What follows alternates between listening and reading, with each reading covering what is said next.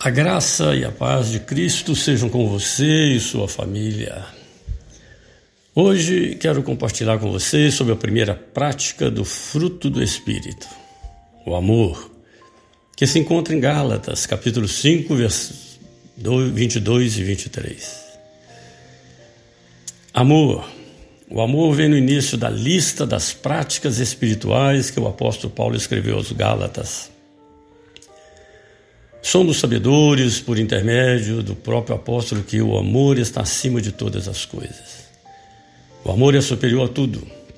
O amor é até superior aos dons espirituais. Sem amor, os dons podem ser um festival de competição em vez de ser um pontilhão de serviço. Sem amor, nossas palavras, por mais eloquentes que sejam, podem produzir um som confuso e incerto, como de um sino quebrado. Sem amor, mesmo que assumindo os dons mais excelentes, como profecia, conhecimento, fé, nada seremos. E até podemos falar a língua dos anjos. Sem amor, não seremos absolutamente nada. Nesse sentido, sem qualquer sombra de dúvida, Paulo estava se espelhando e retratando na pessoa de Jesus Cristo.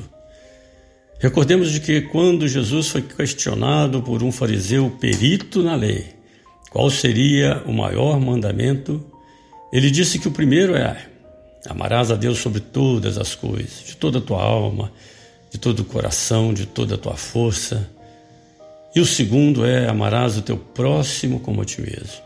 E nesse sentido, é que Paulo quer que saibamos que a primeira prática espiritual que compõe, o fruto do Espírito é amar o seu próximo como a ti mesmo.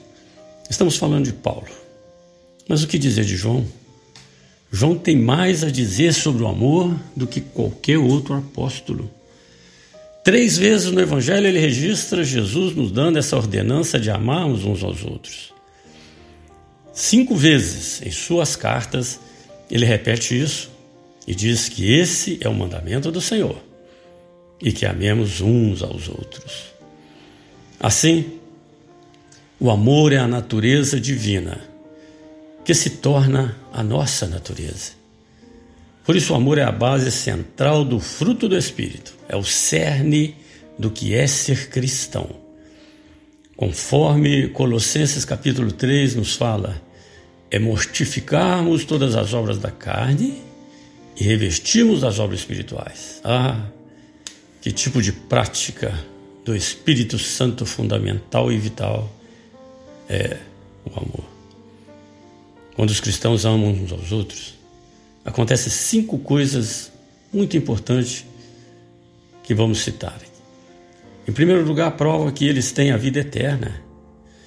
Em segundo lugar, prova que eles têm a fé salvadora em Jesus Cristo. Em terceiro lugar, prova a realidade de Deus em sua vida.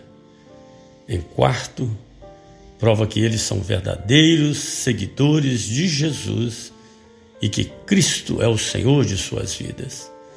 E em quinto lugar, prova que eles reconhecem o grande, infinito e incondicional amor que Deus demonstrou pelo homem, dando o seu único filho em sacrifício para a salvação da humanidade, que nele crê. Com isso, todos saberão que vocês são meus discípulos se vocês se amarem uns aos outros. João 13, 35. Que tenhamos um maravilhoso e abençoado dia, em nome de Jesus. Eu sou Márcio Calil e este foi mais um momento com a palavra de Deus, pois é tempo de ceifar.